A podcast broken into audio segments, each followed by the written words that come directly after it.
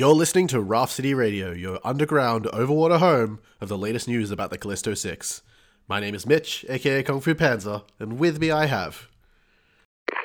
Casey Coleman, aka Phoenix, P H E O N Y X. As, aka Captain Tiny. Craig, aka VCam Spout. And I'm Kato, aka Kato. So, as always, at the start of every episode, what did we all think? Oh, it's so good to be back. It is Oh, it's great to be wonderful. back. Back. I missed that delightful man behind the Game Master screen. You say delightful, I say devious.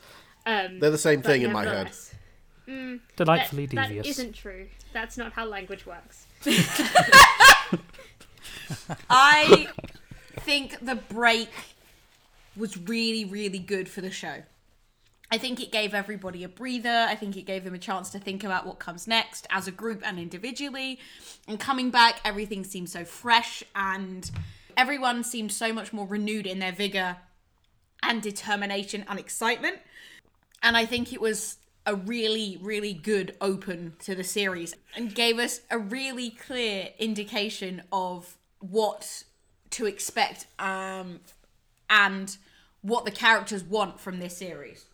Yeah, I think the break gave us a lot, but I think most importantly, it gave the team time to prepare. The new set with the projector in the background and the color becoming brighter all just came together so wonderfully. Oh, I love the new set and, the way they can put images behind. Admittedly, it was just the you had the night there. You couldn't go to Vegas or anything, but still, uh, maybe in the Basically, future that'd be fantastic. They failed to predict Hector Navarro. they were like, well, let's predict what reasonable backgrounds we might need. And then Hector was like, and the pyramids. And they were like, what? it was beautiful to see. I mean, I mean really, Sax should have known. Yeah. Should just had lo- lots of stock images of random places throughout the world, which Hector might at some point bring up. It would have They'll be been prepared for next week, though. It would have been so funny if they had prepared. Oh, yeah. And he said, and the pyramids, and they had them, and he was like, oh my god. There's a risk that next week he's going to say, and now we cross to Vegas. And then Vegas will just appear. And he'll be like, oh, the crew's, the crew's learning. Ah. And we'll have to, I'll ask. I ask have, for I have to up my game. things. The yeah, I really like the set and the new GM screen from Dogmite. Yeah, it's beautiful. The the only thing the only thing with the set that I didn't like is the six behind Eric is completely solid. The the center portion that would form the circle of the six is completely filled in. Yeah, And it kind of throws it off. a little bit, but little it's, it's a minor thing. That's that's really that's my only problem with the sets. Everything else is just absolutely beautiful. I like how they had the lighting that would change Yeah, I around really the the that. shape around the six. It just would have been nice to have that center portion also have that that kind of glow, but I don't know how they set up the lighting underneath the uh the the six. So yeah, sure. Kato? I kind of I kind of miss the very graffitied background from Eric's previous background with all of the different uh, Easter eggs and things that were in that. So I kind of am hoping that the cast will just hastily sort of graffiti that background that Eric has now until it becomes just as vibrant as the previous one. No, knowing Gina, she's probably already done it. My favourite was, on the last one, was the fact that Taliesin just drew a little pyramid on it. God, that man is a strange one. But yeah, Certainly something. Certainly a human, maybe. that's not even... Yeah, that's I went- debatable. I went for certainly something. Certainly- it's very difficult to debate that. Certainly an entity. certainly something. Tangible, Um, maybe. But I think Dogmite keep outdoing themselves. Yeah. And it's really I good to see that small these partnerships with these companies Yeah. shining. Yeah, if anybody has watched the Vampire the Masquerade LA by Night, Dogmite is the same company that made the GM screen for Jason Carl for season one. So basically, they know an LA skyline when they see one. So, I think coming off this break, we had the massive question. Oh, sorry. Yes, just one more Jenny, thing. massive. Yes, as interrupting me as per usual. Yeah, I mean, this is season two of Raft City Radio all over begun. again. Uh, I also just wanted to note that uh, Sam has changed their tattoo. Mm. It's not a hummingbird anymore; it's a butterfly, and I thought that was a really interesting, nice little change. That's all. You That can totally carry could have come when we talked about the characters, but that's fine. Eh, We were talking about aesthetics. Fuck you. All right, children. Uh, Like- speaking it's of like- aesthetics, Well, one more set thing is, is it aesthetic, was surely not not. it was it was much People's aesthetics. brighter this time. It was gorgeous. The set was much brighter, uh, where it was sort of darker, and you you, but now it, it it's brighter. It's more colorful. I I'm really digging it right now. So Yeah, for sure. So yeah, we left off season one with a massive question. And that question was going to influence the future of the show and the future of the story as a whole. Measure Z. Do the LA people take control of their state back? Not state. City. City. City. My bad. I don't know American I American think geography. California is fine for a given value of fine. It is purely the LA metropolitan area. A given value of we don't know. Yeah. Yeah. Who So- knows how big LA has got in the last hundred Yeah, years? Yeah. So do the people of LA take their city back? Spoiler alert: They do. Spoiler alert, they do. yep. God, there's And- an echo there. Yeah, just a little bit. uh, and I think it's really great the way that Eric phrased it when Mayor Gao gave the speech, essentially accepting, oh, uh, announcing Measure Z, that this was going to be tough. Yeah. That this is not an easy path, but it is the one that they needed to walk. Yeah. Right, and one thing I want to say about the, the, the vote that Eric brought up Eric and one of the other people with Geek and Sundry actually tried to rig the vote by throwing something like 2,000 votes against Measure Z so that it would be on the corporate side.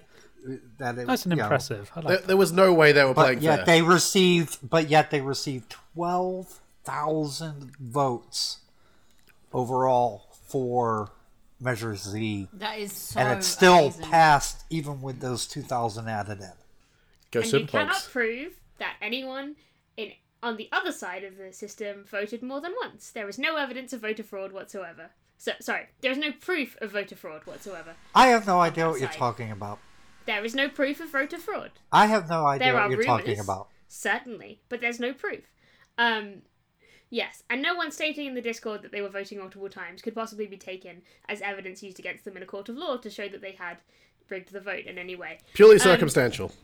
Yeah, pure, purely hypothetical, and in no way true. And in any way, it took place hundreds of years in the past, or at least a hundred years in the past, and therefore is probably inadmissible.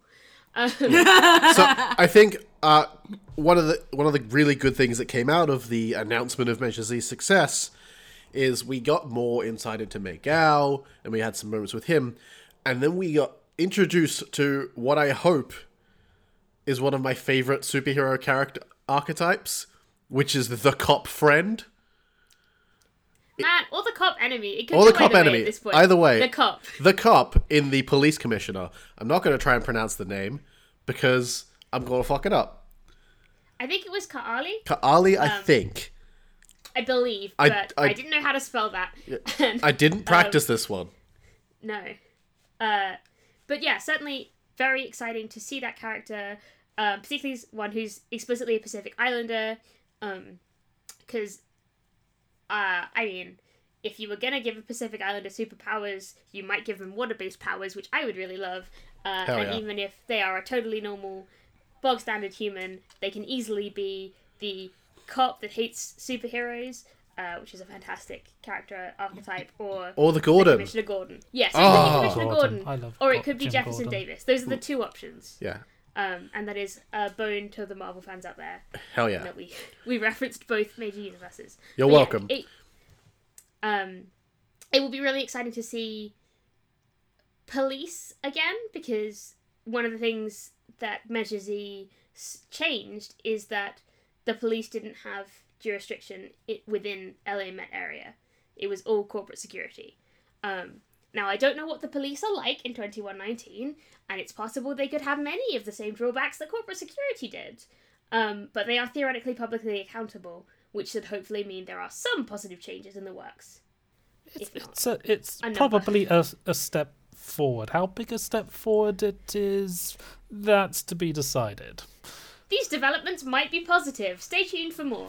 So basically, from what I gather from everything from the previous season, uh, basically now that Measure Z is passed, the police would actually be patrolling and being able to arrest and, and perform duties within what was corporate LA, that corporate circle area mm-hmm. I think that, they that weren't applies to before. everything. They're- I don't think they're going to have like the Traeger bots or anything like that. And so, in a way, security is a sort of a step down that they're not going to have. They're not going to have all those robots There is no for security, the or police do not have less than, or less than, because you know, with corporations, Traeger, yeah, they can make as many as they want and have them there, but without Traeger being there, yeah, the police might have some security robots, but not in the sheer numbers that corporates had. Hmm. So that's so there's going to be sort of a, a shifting that way. That's an expansion of their jurisdiction. So there's going to be, you know, it's going to be, like you said, it's going to be tough. So they might be stretched a little thin right now. We'll have to see how that plays out. It would be really interesting to see whether or not the police are still employing frontline human officers um, and what the state of the sort of frontline human police force is in 2119. Um, and that does raise a couple of interesting questions. Like, I assume the police have robots because the way that robot tech works is they sell it to the military and the military give it to the police. Um, and or augmentations. Yeah. Um, but But we we have no evidence. We don't know. We have no evidence. But the thing is, I don't know whether robots are preferable to people in this situation. Um, because one of the big drawbacks of human policing is that humans are vulnerable to human biases. And human biases tend to come in the form of judgments based on people that you can make at a distance, say on something like the color of someone's skin or any other sort of physical feature.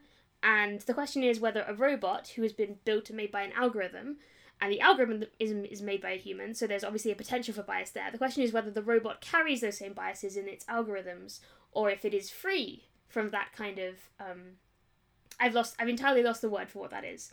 Um, racial profiling. There we go. that is the one. Um, That's There we two go. words. yeah. And I, I think it's a really interesting point because the robots will be so heavily associated with Traeger and the corpse that I think there may be an active effort to go away from them. and it is certainly potentially more possible to um with through social media efforts and through sort of collective shaming attempts it is often more possible to render changes against a corporation that is vulnerable to people turning against them and buying from other sources um, it is more it tends to be more possible to shame them via social media into changing their policies than it is necessarily to do that to a police force that is protected by government employment, where Yeah. your main recourse is voting people into and out of office. Um, So before we get So- too far down this robot rabbit hole, who knows what will happen who with the knows police? what will happen with the police? Yet again, the, The the, more information is required. here is more data is required. Did you see when Eric uh, was announcing the kind of pundits beginning to talk about these sort of breakdowns of what this would mean for individual sectors and the way that Sam's face was lighting up? And I was totally there with him. I wanted like a district by district breakdown of the voting patterns to see who had voted for what where. yeah. If people Yes. had voted like for or against their interests. Hey, Kato. Um, The Yeah. sociologist And- in me would love that. Oh, yeah. Please, Yeah, honest Woo, on woo, that. woo, Woo, We've got a woo, nerd, nerd alert. alert. We've got a nerd alert. Yeah, I wanted that. Then I wanted breakdowns oh, of the sort of yeah. ma- major major infrastructure being taken over by the public sector and what that would mean. I wanted like a stat on like how many new people would be employed, Kato. what it would Kato. do for Yes, the economy, yes, that'd all be of that sort of stuff. Kato. More You, information, you, need, guys. you then need to model whether the corporations just Craig. to up and leave from Craig. LA and see what happens. yeah, to- it's possible Craig. that Sam will break down. and Kato, Just like I will hang up this phone call. I will turn this podcast around. I mean, Craig and I could just sit here recording it to ourselves. that'd be- that'd fun. I, I'm- I'm fun with that. Yeah, yeah. We will release the secret archives where it's just the two of us going deep on what we want to know to make Just solid six hours. systems. Yes, yeah, yeah. Um, yeah. So, Okay, so I'm So we need more that I information. even brought anything up about that. Maybe I- I'm not- I'm- I'm really thankful. on. so one Speaking Before we of move on- before we move on, I was really uh, happy that Eric provided us with information about the government at multiple levels. We had Yes. Mayor Gao, and then we had Papagayan, Yeah, who doesn't have a name? who doesn't have a name you're yet, but he's still Papagayan, Spoiler according to Cass. alert, his name is just Papa. His name's Papa. that, uh, anything is possible. I really enjoyed Gina and Sam, who shared a moment that was kind of like, did we know that? Has anyone? Is that? Did we, have we mentioned that before? Because it is something that I believe may have tangentially been referenced really early on in the series. Yeah, I, it was referenced that um that Oya's father was on the council for Baldwin Heights, yeah, but a long time. but ago. like episode one. so it's been a long time since that information has come up, and I think. Um, and for one Elisa did an- mention that that fact on when we interviewed her. yeah, but Yeah. our interviews aren't canon.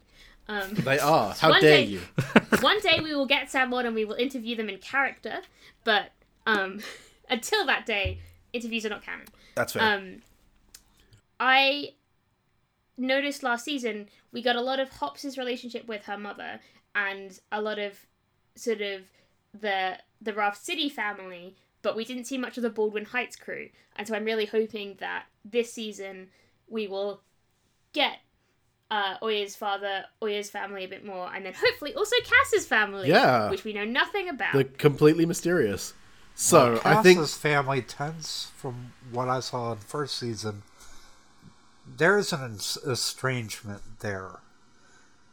Basically, she was gone for weeks, and all she did was leave a note saying, "Yeah, I'm busy. Bye." So I think there's a bit of a str- an an yeah an estrangement between Cass and her mother. you know what? That just makes me crave interactions all the more. Yep. Every family unit is different. So, I think we should really dive in to the major part of this episode and what is probably going to be a major part of this whole season. In air quotes, Oniko. I'm so excited, you guys. This is my jam. This is entirely my jam. Medical ethics, complicated medical problems, consciousness debates. Yeah. I am actually really pleased. I think this is a really positive start to the series and a really positive forward step for Oniko and Oniko's, or in air quotes, Oniko's agency and reclaiming that. And I think this is a really kind of interesting subversion of the tropes that we were criticizing in season one. And realistically, we knew this subversion was coming at some point because we have faith in the cast and Eric and Sam writing the world and the characters. Um, but also, it was uh, again important that this subversion happened as well, and I think it's a really positive step forward. And some of, particularly some of the interactions in this section, I thought were very important and um, very interesting, and also a very kind of progressive step forward from what we've seen, kind of stereotyped in the first series. Well, I think it's also super important that Eric clearly had this in mind, but also the things that have now happened to Oniko, or the per- the person known as Oniko, We're gonna have to call them Oniko until uh, until they take their own name. Yeah. any sense. And where I uh, like she her was the gender identity that she conformed to while she was being controlled by Kylan uh, slash Fletcher. But uh, it isn't necessarily how that person will continue to identify, but it is the best guidance we have at the moment. So Yeah. we'll Yeah. continue to say Oniko until such time as we have a different name. Yeah. Until such time, and we'll continue to use she, her until we have different pronouns. Yeah. And if we need to disambiguate between the uh, artificial consciousness and the human consciousness, we can do that with those terms. Cool. Yeah. I think is the best way to proceed, really. Yeah. So yeah, but I thought it was really important that Eric didn't just make those things not happen or not have happened to her. Like the trauma is very real. The things that she has suffered are real. And we're going to have to explore that with her. And that's such a fascinating storytelling opportunity. Mm. I think everything that we saw from this extended sequence only confirmed why I had wanted to see this and why I had been waiting for it. Because it is beautiful, it really shows uh, Eric's capacity to tell these stories that are complicated and not easy. Um, and I think even during the scenes, we see stuff that only confirms why it is necessary to have this discussion and to have these stories. Um, so at one point, Eric posed to Sam the question it is possible for Lacey to wipe Oniko's memories, to remove the memory of the trauma. Um, and Sam's response was no. Essentially, at this time, they're doing emergency surgery to reconstruct enough of a personality that Oniko can start telling them what they want and start communicating with them about their needs. Um, but it doesn't need to happen now, and if that memory wiping is going to take place, it must take place with consent from Oniko. And you saw in the moment, Hector was like, huh. And then Sam said, I'm not internal sunshining them. And Hector was like, oh yeah, I didn't get it until until like even another member of the cast couldn't understand why Lacey would hesitate to wipe the mind until another example was brought up to say, this is why doing stuff without consent is bad. This is why removing these memories without talking about it and getting the person's discussion would be bad. And Yeah. it only shows that we need more examples of these moments where we have these discussions so that people understand why respecting uh, personal wishes are important, why respecting autonomy and consent is so important. And I think as well, it shows the kind of story that they're going to tell with Oniko going forward. That even before Oniko is conscious or even able to function in any possible way, Sam, well, Lacey in particular, but everyone in general, is giving her her agency back. She starts to reclaim that agency from even before she has the opportunity to do so, if that makes sense. So, like, Lacey is giving her her agency by saying, I'm not going to wipe her memories before she can consent to it. And that immediately gives her a little building block of agency that they're going to continue to to build on throughout this episode and throughout the series, which I think is really, really important. It's a really sharp contrast from the paternalistic attitude that the Fletcher consciousness was taking with this body. Yeah. Um, and you can see that in the use of the word pet. You can see that in the replacement of uh, hearing impairment with cochlear implants. Um, cochlear implants are a big, interesting element of kind of deaf community um, because it is possible to ret- to restore hearing um, to a very young child. Um, and there are massive downsides to that in some people's minds because they then aren't necessarily part of the deaf community and they don't ever get the choice necessarily whether or not to have the implant. And so there's a lot of a kind of movement now not to give a baby the implant, but to wait until that person is old enough to understand the decision and make a reasoned choice about whether or not they want a cochlear implant and to have that be something that takes place with greater sort of focus on individual wants and needs. Um, and also their immediate decision to use sign language. Even knowing that Oniko has cochlear implants, their immediate decision of this person probably knows sign because they have a hearing impairment. This is probably their first form of communication, and they will understand it, which Oniko did, and I and they continued to use sign language, which I think was really beautiful, and I think that was a really really important moment for me is that is their decision to use sign language despite the fact that Oniko has this cochlear implant and can communicate. Obviously they switched, but it was a very much a we can communicate using sign language and it's something that Fletcher definitely would never have done and that in some way sets us apart from him. Speaking of, I'd like to circle back just quickly on the pet statement. Okay, before you do, can I make a comment about sign because it more directly pertains to as a statement, then we can come back to pet, which I think will lead into some discussion about Yeah, for sure. Gotcha. Um, I I completely agree with everything as said about Sign. I really appreciate the effort that Sam has gone to in recent things I have seen them in to use Sign as part of their roleplay. Um, I know a little of BSL. I've used it to communicate with people who are profoundly hearing impaired um, or deaf, and I'm not sure kind of where they fall on that spectrum. I don't speak ASL. Uh, I do British Sign Language and Auslan mainly, but it is so useful and transformative to see that depicted and depicted positively. Um, and also that Eric and Gina were so willing to, even not knowing the extent of sign that Sam does, be able to sort of go, this is what is being signed back. Um, and to attempt to sort of engage on that level with the sign and to not just say, well, we'll talk out the sign that we're saying and just announce it, but to interact and Sam's kind of use of both sign and speech to coordinate that so that everyone gets the same level of understanding is really amazing. It was a really bold choice, and a, So a- good. so much respect for them to make that leap. they also did a little bit of it in their recent appearance on Tales from the Loop, um, with their character whose name I cannot remember, whose parents at least Nix. Si- Nix. used used sign. Um, for what for what reasons it's not possible necessarily to say, um, or at least I don't remember them. uh, Circling back to the pet statement.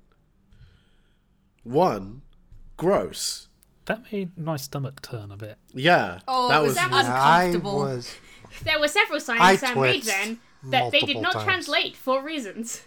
and then the the the full sentence was it called me pet not they it Or he. No no it was it No, I know that's what I mean. Not No- they no- or he. Kylan has tended, sorry, Fletcher. the Fletcher personality has tended towards uh, a slightly male bias in the clones that he uses, um, because we have seen, I believe, three clone types, um, we've seen we've being the seen Kylan type, the Professor, and and the oniko um, and Oniko, and so there's a slight male bias. No, his- don't forget in the- uh, snaps. No, yeah, but Snaps is of the Kylan line, so if, if you see what I mean, it's not.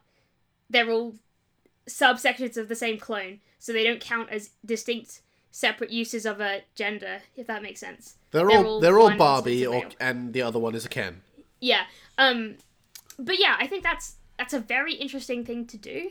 There are different reasons for it potentially.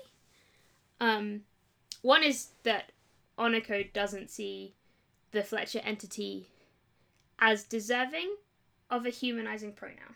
But also very explicitly said it's not like you. And Lacey qualified that with like us, not people, and Oniko agreed. So it almost felt like what was being said there was the Fletcher entity isn't actually a person, it's a thing.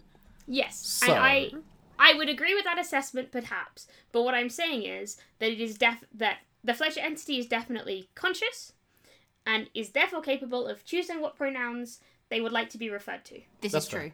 by. And just because we hate someone does not mean we misgender them with bad pronouns. that's fair Um, and I completely understand. I and I can't tell whether Oniko was using it out of disrespect or out of reflection of a reality that is also the reality Fletcher wants to put across.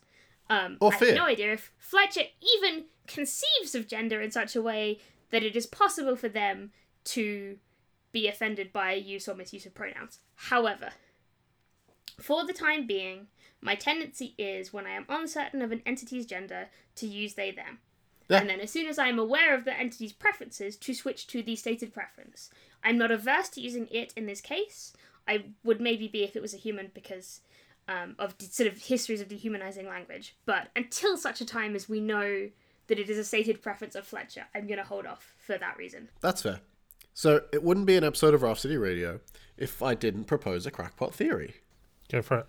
Tinfoil hats on, everybody. tinfoil hats on I actually do have tinfoil next to me but it's covered in barbecue sauce so I'm not Go, putting it no, on my no, head. put it on your head. Go on. Yeah, Yeah, it, will make, it will block the waves better.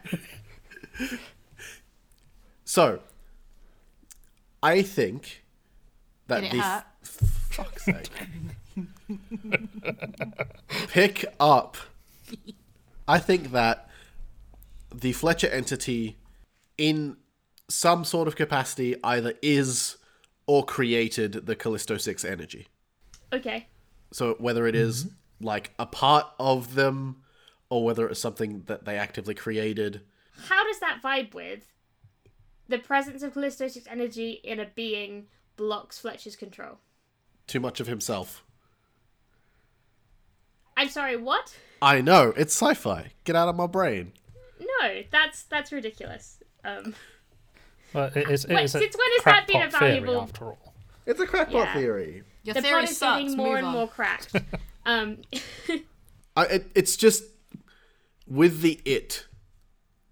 I'm uh, more and more. I'm thinking of a th- of an object or a a thing as opposed to a person, and I'm just very curious as to where, especially with the plan to kind of reveal the Fletcher entity, what exactly the shape that that takes. I don't know. I'm kind of thinking something akin to, say, the Great Intelligence from Doctor Who. Potentially, there's a lot of different options that that Fletcher could take, but again, alas, more information is required. Right. I'm just saying The Raft City Radio sort of- mantra. That's how I'm seeing it right now. Of course, that'll always change as we get more information. But When we went through, we kind of we saw this a little bit in season one at the end there, but really seeing the extent of which Oniko was not herself. yeah, I'm really not sure about the more nervous system thing. Um, potentially, it means more s- more decentralized central nervous system. Um, but there is nervous system everywhere. Yeah, If there wasn't, you couldn't, you know, move your fingers. couldn't do things. or feel things. Um, yeah, and I wonder about the potential because it's really hard. The nervous system communicates really, really fast, you guys, and how you increase that to sort of faster than human responses and sort of better than human reflexes. I wonder about there's a a way that you sort of there's a theorized way of bypassing spinal cord severances where you put two nodes of either on either side of the break so people who've had spinal cord injury and they're both receivers and one of them takes in electrical impulses and then transmits something to the other one faster than the nerve would normally conduct and then the other one goes oh i've received a signal and then propagates that signal. And it's a sort of theorized way of making technology that communicates at the same speed as nerves. Um, it is still very hypothetical but uh, i wondered about that kind of a more decentralized set of those things across all of the body so lots of tiny little implants that respond to the absence or presence of signal from the brain and work on a kind of on off system. That would be a really interesting way of increasing reflex time and reducing the amount of brain processing that has to be done and the amount of centralized need for that kind of thinking. Super future science tech stuff. Yeah. Exactly. I think there's a lot of really interesting choices that it's good to mention. So the fact that Oniko identifies as much younger than what she is. Mm. Is that what we would say that was? Oh, it's the the reset of age thing that her personality did during the virtual environment. I I agree that she went. It's really complicated because the prime human personality reasserted itself at the point where sort of control had been lost. I am hesitant to say that's regression to an age, um, because of the tendency when we talk about kind of people being younger in developmental age than they are in biological age to be an ableist thing that is sort of used against particularly neurodivergent people. Yeah, that's why I I use the word identify as opposed to regress. Yeah, I also don't like that So because yeah, of I wasn't really sure what the yeah, best term I also is. don't like that for a different reason, which is about people mocking trans people. I was th- I was thinking something completely different. I was thinking that that when they started putting all the cybernetics in and the repression of the Oniko personality, the true human one, was sometime during her teenage years. Yeah, that's. I think that is fairly well established. Yeah, my my point is not that that isn't true because I think that is true. That the reason we are flashing back to that age and that reason why the voice gets put in at that age is that that's the last time Oniko had full autonomy. However, I don't think that's a developmental regression. I don't think it means that she is that age or she identifies as being that age because she still experienced the intervening years. So she still is the biological age that she is, and that kind of is immutable. And regardless of whether or not her brain has developed alongside that, that is still her age. I think I think it, wa- the best way to describe it was for a for a, a brief moment the personality was catching up with the time that it had lost. Mm. So, uh, we've talked about sort of the cochlear implants, the age. The other big thing with all of the cybernetics is the sort of heavy security protocol, like a de novo operating system that's completely unlike anything else.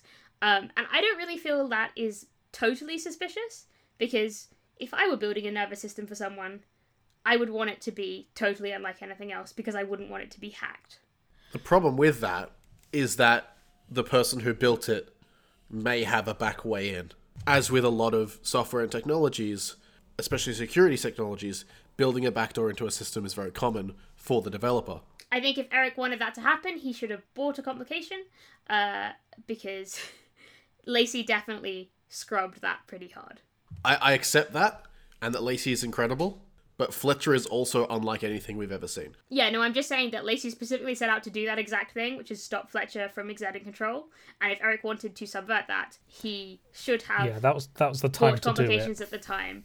And he like very explicitly said, "I don't want to take this away from Lacey. This is what Lacey's doing. We shouldn't undermine Lacey's capacity in this moment because Lacey is very capable." And whilst it is natural to be inherently suspicious of Eric because Eric is devious and likes to throw things in to see what his character, you know, his players will do, I don't think that giving Fletcher back control of Oniko is something that Eric will want to do, particularly after the real positive kind of ending we've left this on.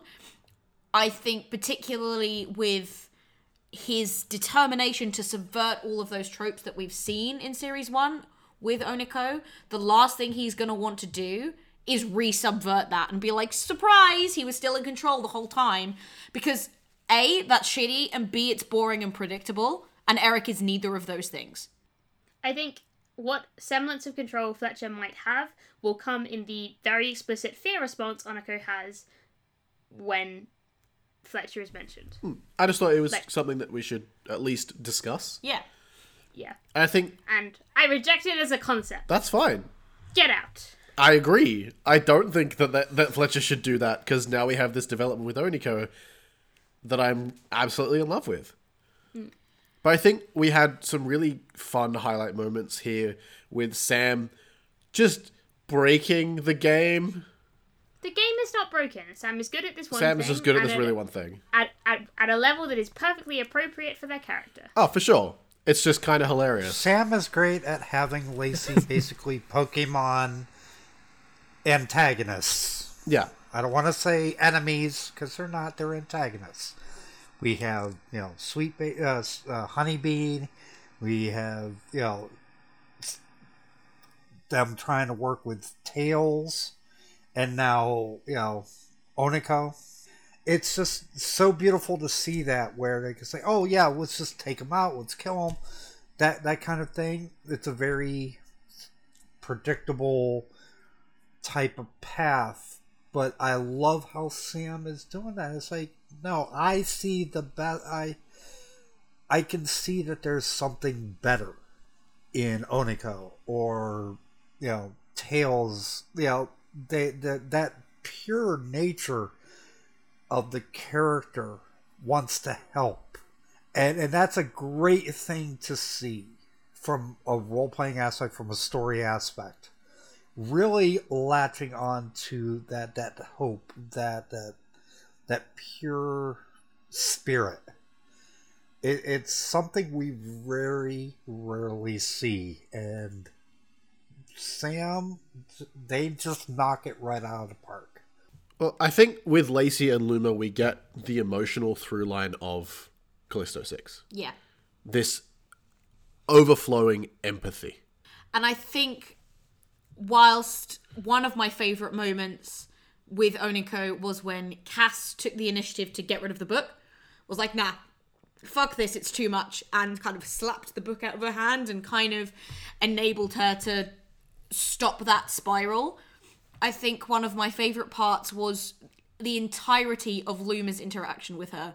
It was gentle and I wouldn't even I wouldn't go so far as to say wary, but very oh, I don't know what the term would be because wary makes it sound like Oniko is is violent or aggressive, which she's not. But thank you, exactly, yeah. Where uh, she was very gentle and very careful, and like immediately, like the first thing she does is I'm gonna go onto my knees so my physical presence isn't as intimidating.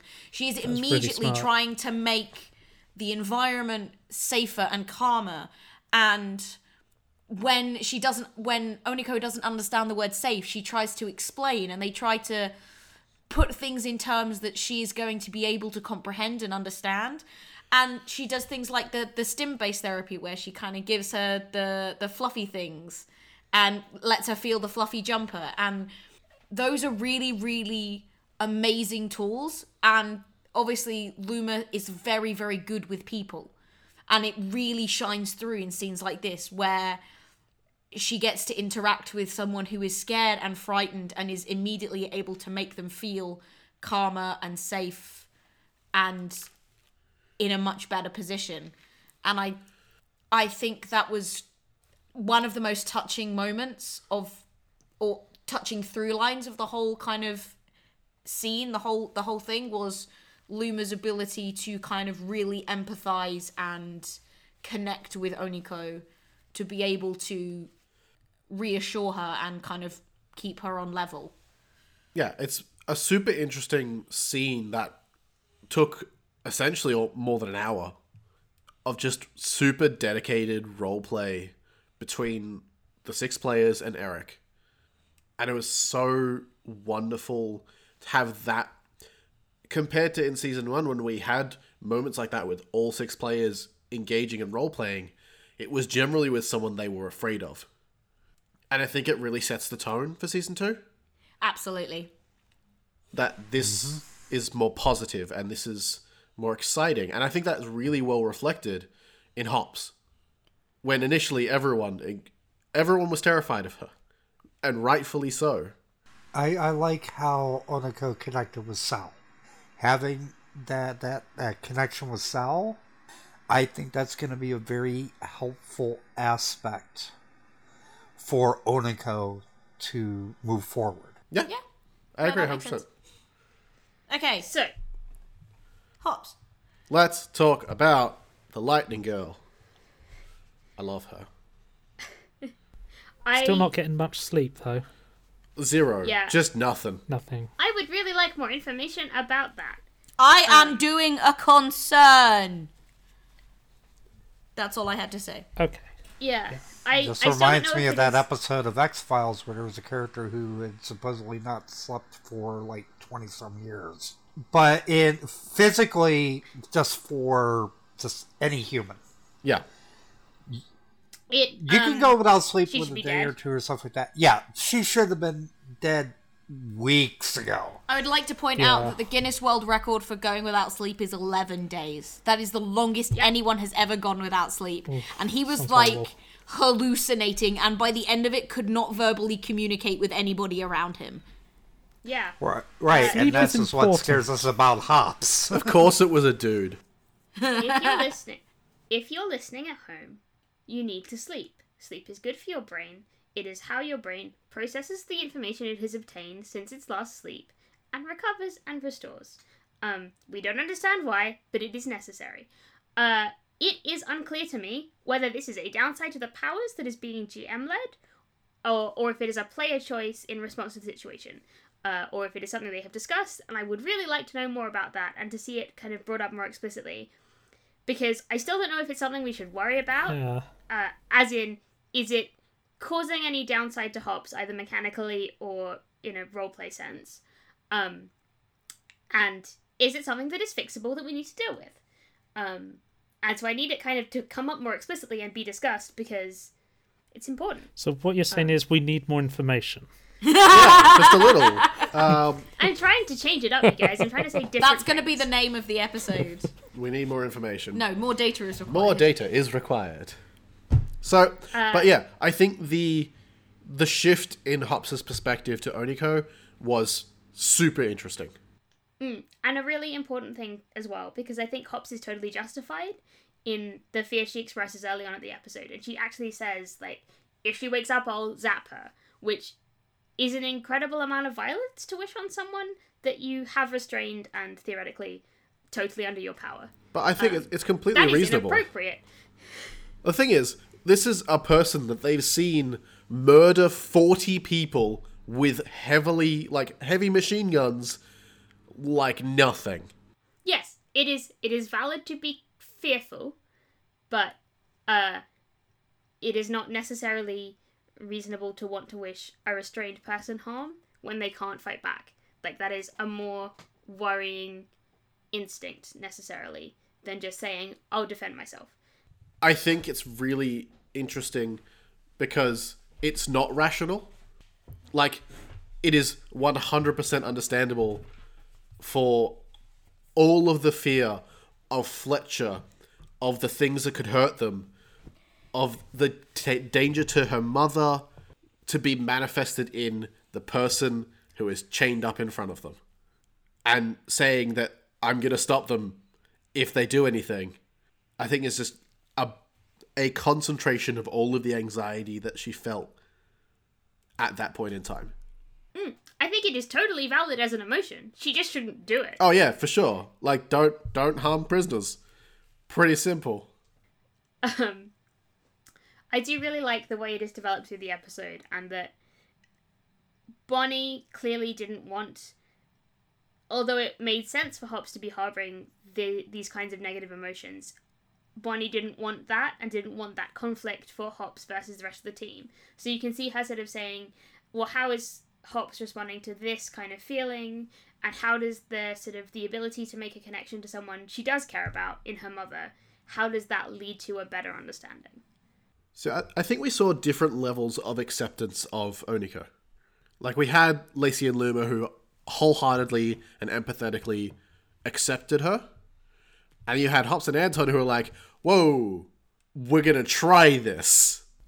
They took a more cautious line. Yeah, and that's again perfectly reasonable, and it's also very uh, mirrored in the way that Cass treats Kylan, in that kind of like we're gonna trust you for now.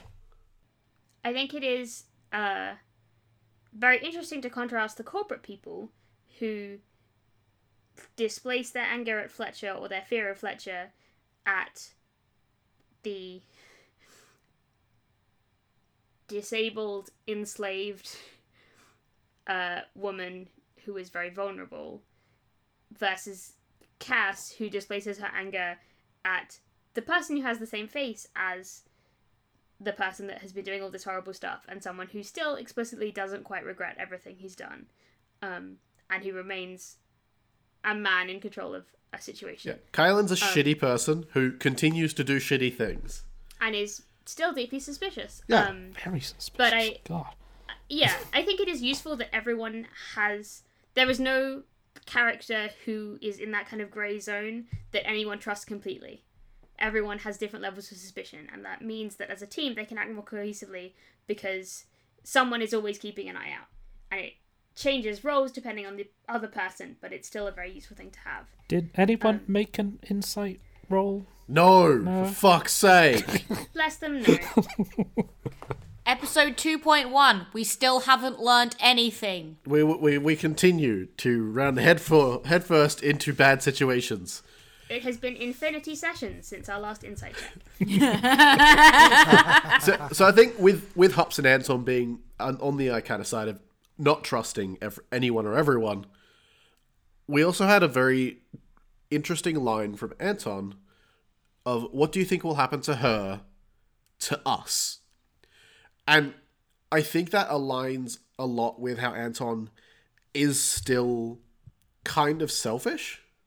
He it's that thing if you have the most to lose, you're the least willing to gamble everything. Yeah, Um, but I also think it's a beautiful distillation of the central question of this episode because this episode is still really the fallout episode for everything that happened in the last couple of episodes of season one, plus the Measure Z vote, plus the increased number of superheroes across the city, plus all of this stuff now happening with Oniko. There is a huge amount that has happened, and that one line distills the two days that they have spent now taking time and trying to work out what the future holds and trying to decide on a path. Um, and it is all very uncertain. Who knows what more superpowered people will mean? Who knows what the change in the government will mean? Who knows what there no longer being a Fletcher controlled entity running all of the corporations will mean? Who knows what keeping Oniko in their basement will mean? There are so many questions, and we don't yet know how the chips are going to fall on them. For sure. I really hope that we settle on a name for powered people, like metahuman, just because it can be really frustrating to not have a term for that. Can I also, as an aside, uh, notice in this episode how everyone is calling that guy in the warehouse they have Kylan Kraus and Fletcher Kraus interchangeably, uh, when Kylan Kraus is also the name of Old Man Kraus and like several other people. Yeah. And Fletcher is also the name of an AI. It would be great if people had different names. It or would if be they came great. up with nicknames. Or villain names. I mean, yeah. No. It's just confusing. It is confusing. There are like three names that are doing the work of about six different bodies belonging to four or five different consciousnesses. Uh, it's really complicated. We can blame Fletcher on that. Cyberpunk, y'all. Woo! I do. So, so you you mentioned there, Kato. Like, what does the ne- like what does what is in store for them in the future? And I think there's so very very much, including going back in time to talk to your past self. I can't wait for time shenanigans. Oh, there's so many time shenanigans. Shenanigans. And we got the confirmation that the person that Oya spoke to in season one was herself. And that is really interesting that if Oya is messing with time in the future, we don't know if this is the first timeline, if that makes sense. Uh-huh. Or if this is a corrected timeline. Is this or is this not Flashpoint? Also, can assume from the fact that future Oya is messing with time that there is a negative element to the future that we are trying to avoid. Um, there is no incentive to mess with past time if the future if the future slash present is great. Oya is only coming back in time to mess with the current time so that the future can be fixed, because otherwise. Why would you yeah, do that what's- to yeah, yourself? the There is my point? also God. there is also the pe- the potential that Oya is like lost in time. Don't do that to me. Ooh, Lost- that's a good Lost in. Time. Yes. or um, Well, bad possibility. potentially yeah so either oya is coming back to fix the future and make it better oya is lost in time doesn't know what's going on oya is being forced to come back to correct the future to make it worse Oh, there's so many options, and I'm very excited to again. Time- Shall we say the mantra Time of will Raft City tell. Radio? We Three. need more information We need more information. More data required. I think we. Sorry. The other thing I wanted to talk about with Oya is the collab with Lacey for me was actually a really important moment because Lacey is incomparably clever when it comes to tech. There is there is no equal. But it's easy to overlook because of how people's powers manifest and what's been happening in series 1 just how incredibly tech smart Oya is and how Oya, like Oya is really good with tech and kind of computing and all of that stuff. She's just not a technopath. And that is very easy to overlook when it's not really the focus of any of the stuff that they've been doing. So it's very easy to forget just how intelligent she is when it comes to those kind of scenarios. And so I really liked the collab because it showed again that Oya is really intelligent and that Lacey can benefit from help from outside uh, from other sources. The two of them working together created this amazing system for Oniko. And They're it's becoming a team. Oh, that's so cool. i think it's it's similar to how both oya and anton can wipe people's minds oya can do it with time shenanigans and anton can do it because he's just that pretty It's no, it's just PR. Yeah, but like He gaslights people. canon. That's that's literally canon. Is that both of them have the same mechanical ability to uh, change the memories of someone? Oya does it by manipulating their brain in a sort of time way, but he just talks to them and makes them believe something different happened. Um, A and it would terrifying be power. tempting to overlook everyone's non superpower skills, but they actually have a lot of them. Uh, and we should remember that. Yeah, and so I think that I hope that is something we see more of going forward. Is not just Oya's tech ability, but everybody's non superpowered abilities and the cool things that they can do without their powers. But also, I think it sets a precedent for this series of they're more in control. They definitely have a clearer idea of what they want going forward, but also we are definitely starting to see proper team cohesion. In series one, a lot of the time, the conflict was good and it made sense because they've only been together a couple of weeks, three weeks, a month. Uh, so it made sense for them to be in conflict with each other and not really have any reason to be together other than that they're being chased by somebody because they're all powered and they're actually say, probably safer together than they are individually. Now we're not just seeing them being together for the sake of being together or out of fear. It's a proper we enjoy each other's company. We love being together. We're and as I think what really sums it up for me was when or Oniko and Sal were looking out of the window and Oya said they're part of our family, which shows that not only are they kind of adopt well they'd already kind of adopted Sal, but Oniko is they have taken her on and kind of brought her under their wing to be able to kind of assist her in any way they can, but also that Oya already views these people as a family.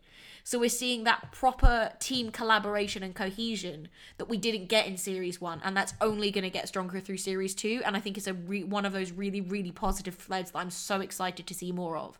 Is proper, proper teamwork. Hmm. And on the off the back of that, one big criticism that we had of season one was the lack of direction of the group. And I think with this cohesion, with this team now being a team and more solid, they're aligning all of their goals together and making it really clear that right now we are dealing with Fletcher.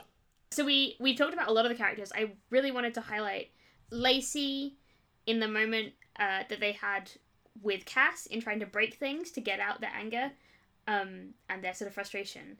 Uh, because a it's just you know how we talk about Lacey only being good at one thing. Sam never rolls to punch a thing, and that is for a very good statistical reason as far as Lacey's stats go. Because Um, they will not succeed at punching that thing. Nope, they will not. Um, but also we had another moment of Lacey being strongly reminded of a similarity between Cass and someone else, and that someone else got a name here was named Hawk. Um, and I believe that is probably the he that Luma and Lacey were discussing last season in relation to Cass, um, the person that they both miss very strongly. Um, and I'm hoping that that gets more development this season because that is a mystery that sounds like it's going to be super positive and fun and not at all sad or involve, you know, basically no clones of secret corporate villains. So Never. No, I'm not. all for that side note. I do have one more thing with the the collaboration with Lacey. I, it kind of makes sense where Lacey is more the technical coding aspect. Oya is more the creative aspect. If you think of it as creating a game, Lacey would be the one coding the game mechanics, where Oya would be doing the zone design and, and the artistic design. So putting them together like that really works well, and I'm glad that they they realized that and went with it. It plays to their strengths. But yes, I think shifting forward, we've got really clear goals. And I think mm-hmm. because of that, the plot is going to rocket forward in this. And I think these 12 episodes are going to feel like a blur. Yeah. I really also like that in the same way that everyone seems to get stronger, they're more on the same page, they're clearer. With Luma, we've seen an active change across the whole of our season into this season about her willingness to impersonate people, particularly long term public infiltration imperta- impersonations, because that is more or less what her character is built to do. But we saw early season one, Luma was very hesitant to try and replace Oniko or uh, Kraus, was very hesitant to try and infiltrate a corporate situation like that. Um, and now she is kind of going for it, putting herself forward, say, yes, I'll impersonate Oniko, I'll pretend to be her in this re-establishment plan they've got of putting Kylan back in charge, but working for the different team. Yeah, so on putting Kylan back in charge, that's That's a thing. Did, That's a didn't totally they, foolproof- Didn't they spend like an entire couple of episodes umming and ahhing about whether to work with Kylan Kraus? And well, now they're working with Kylan Kraus straight away, season two. Yeah. Just insight check, guys. Come on. This is a perfectly foolproof plan that is not at all going to go wrong at Just all. someone, Yeah, sounds- please. And it's not. It's not even old man Kylan. No, it's it's young man It's Kylan. it's It's corporate Kylan. There's no need to feel down. it's Sorry. asshole. Kylan. Yeah, I, cor- I, I, I stand by corporate Kylan as distinct from old man Kylan being our naming system. Yeah. I do think they don't have a better plan for what to do with Pyramid Star. No. Like, and they do at least have the advantage of they'll be watching him. There'll be oversight. He doesn't have as much control and power as he did when he was Fletcher. There are reasons this is, this plan is better than the plan was last season. Yeah. It's the best worst idea. It's it's a really interesting idea. I really like it from a plot standpoint to put uh, Kylan back in charge of Pyramid Star and all corporate LA. That's uh, it, it, re- it really it really Basically as fascinating. a double a- Yeah, to Yeah, because you get that whole double agent. to agent. have a mole right at the top in theory, which is Hopefully. I can't wait to see where that goes.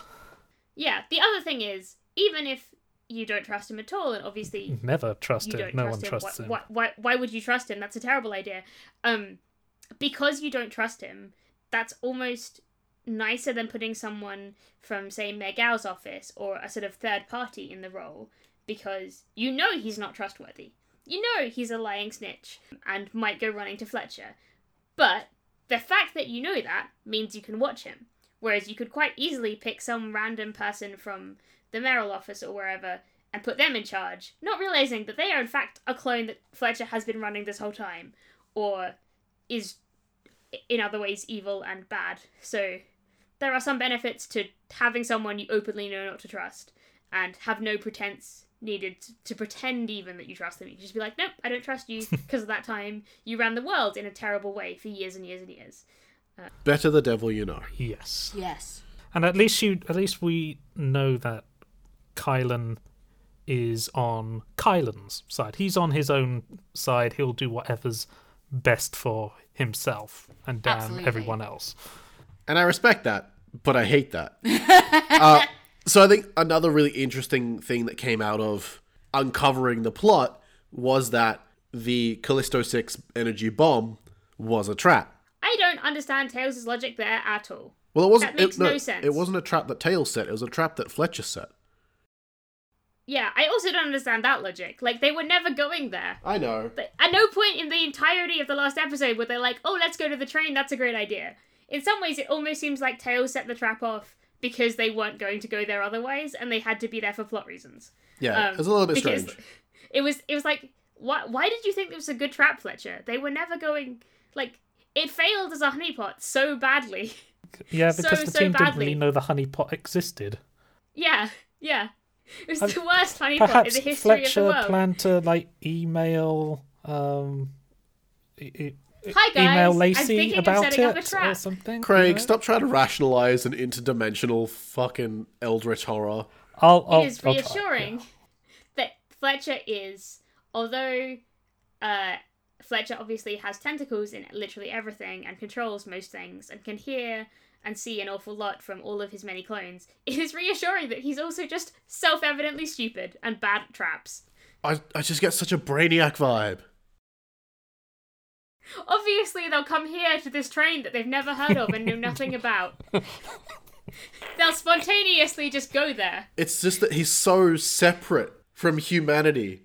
What do humans do? They congregate and trains. Yes. I personally cannot wait for the final battle, which is basically just gonna be everybody using vicious mockery on Fletcher and telling him how bad he is at making traps. you, you ain't shit. This is so bad. We knew nothing about this. Why did you think we were going to go there? He's like, no, please. Why would we ever go to the moon?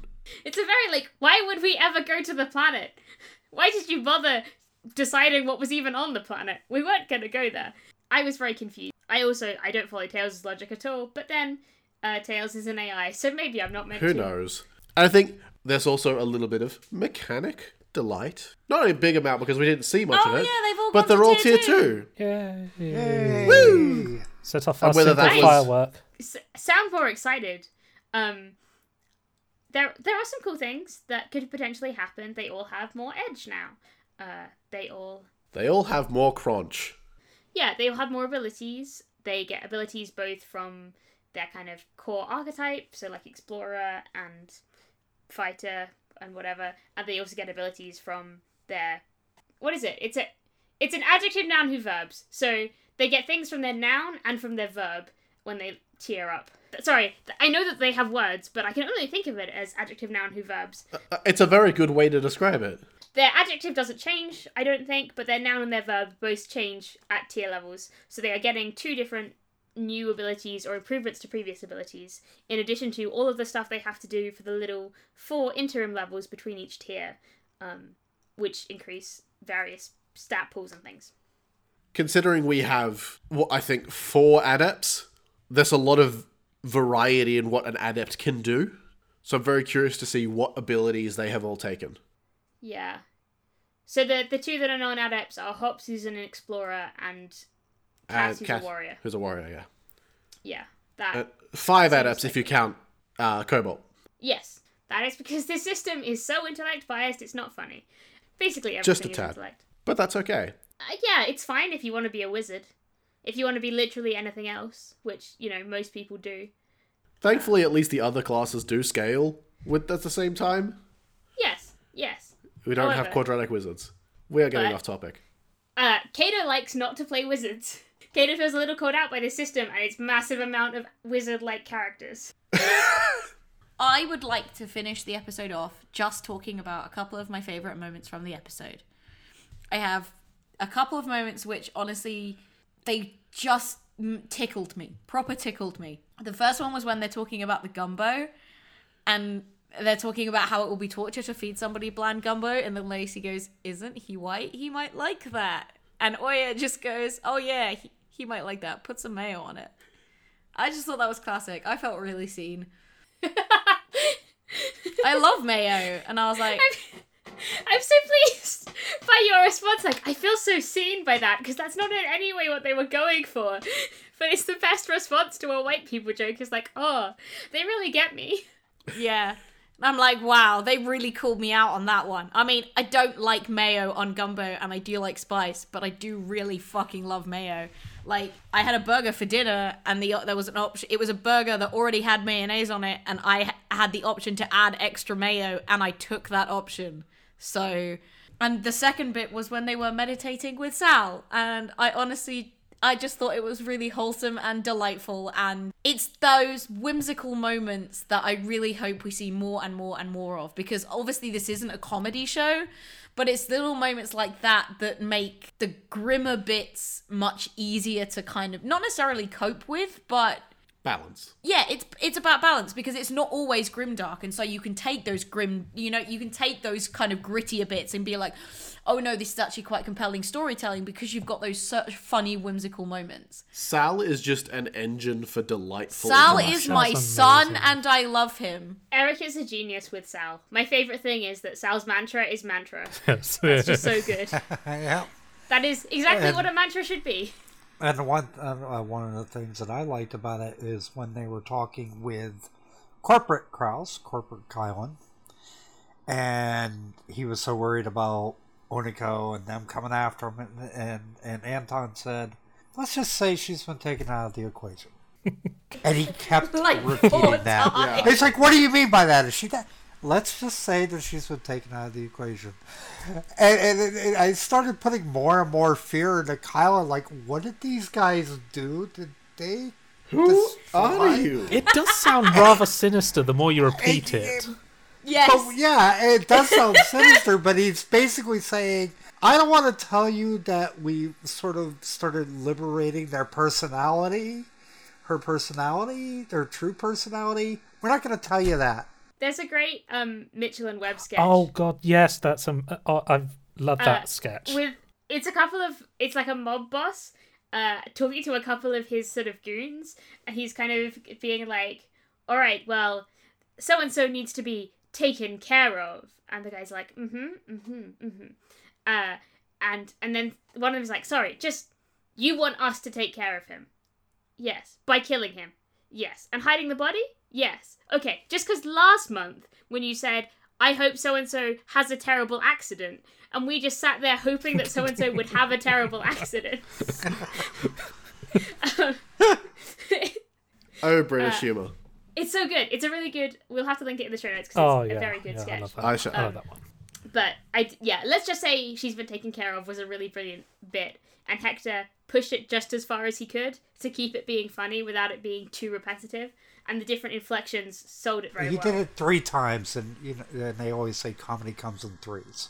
So the very last thing I want to say is I think the moment that really captured the entire episode for me was I think pretty universal, but with Oniko standing stock still, just looking out in wonder at the moonlight coming through the window. And just her and Sal sharing that moment of peace and serenity. She's got coffee clutched in her hands. And for a second, I genuinely thought that she didn't know how to drink. Because Cass was making like little sipping motions to try and encourage her to drink the coffee. And it's like, I just, it was a very peaceful moment and it's almost it's a little bit like the calm before the storm because i very much doubt with everything that's happened this episode that we are going to get many peaceful moments like that in the next 11 episodes.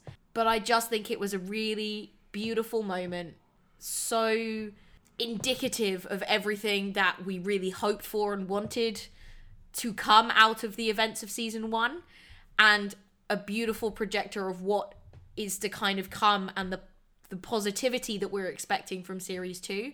Obviously, the angst isn't over. It's not going to be all sunshines and rainbows from here. This isn't overlight. what? That was a joke, you guys. I'm funny. Um, fucking rude. um, but I think it was.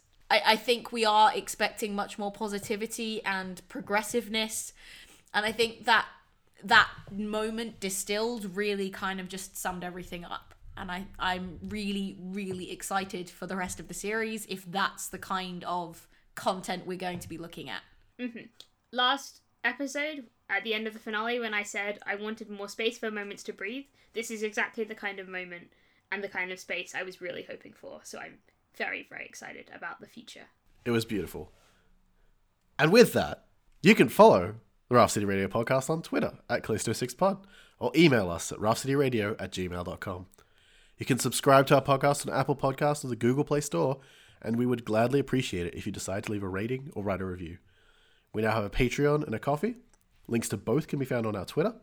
Support us on Patreon for early access to our episodes and for bonus content. Our show notes for this episode can be located at www.raftcityradio.com forward slash episode forward slash 2 dash 1.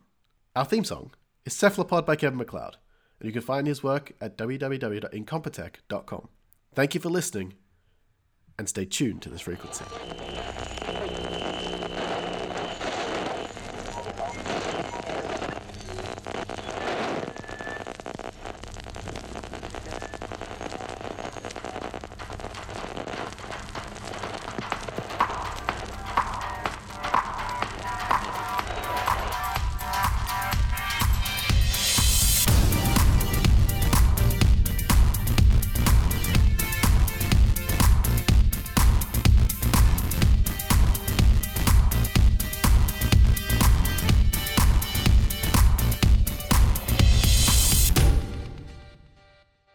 Wizards.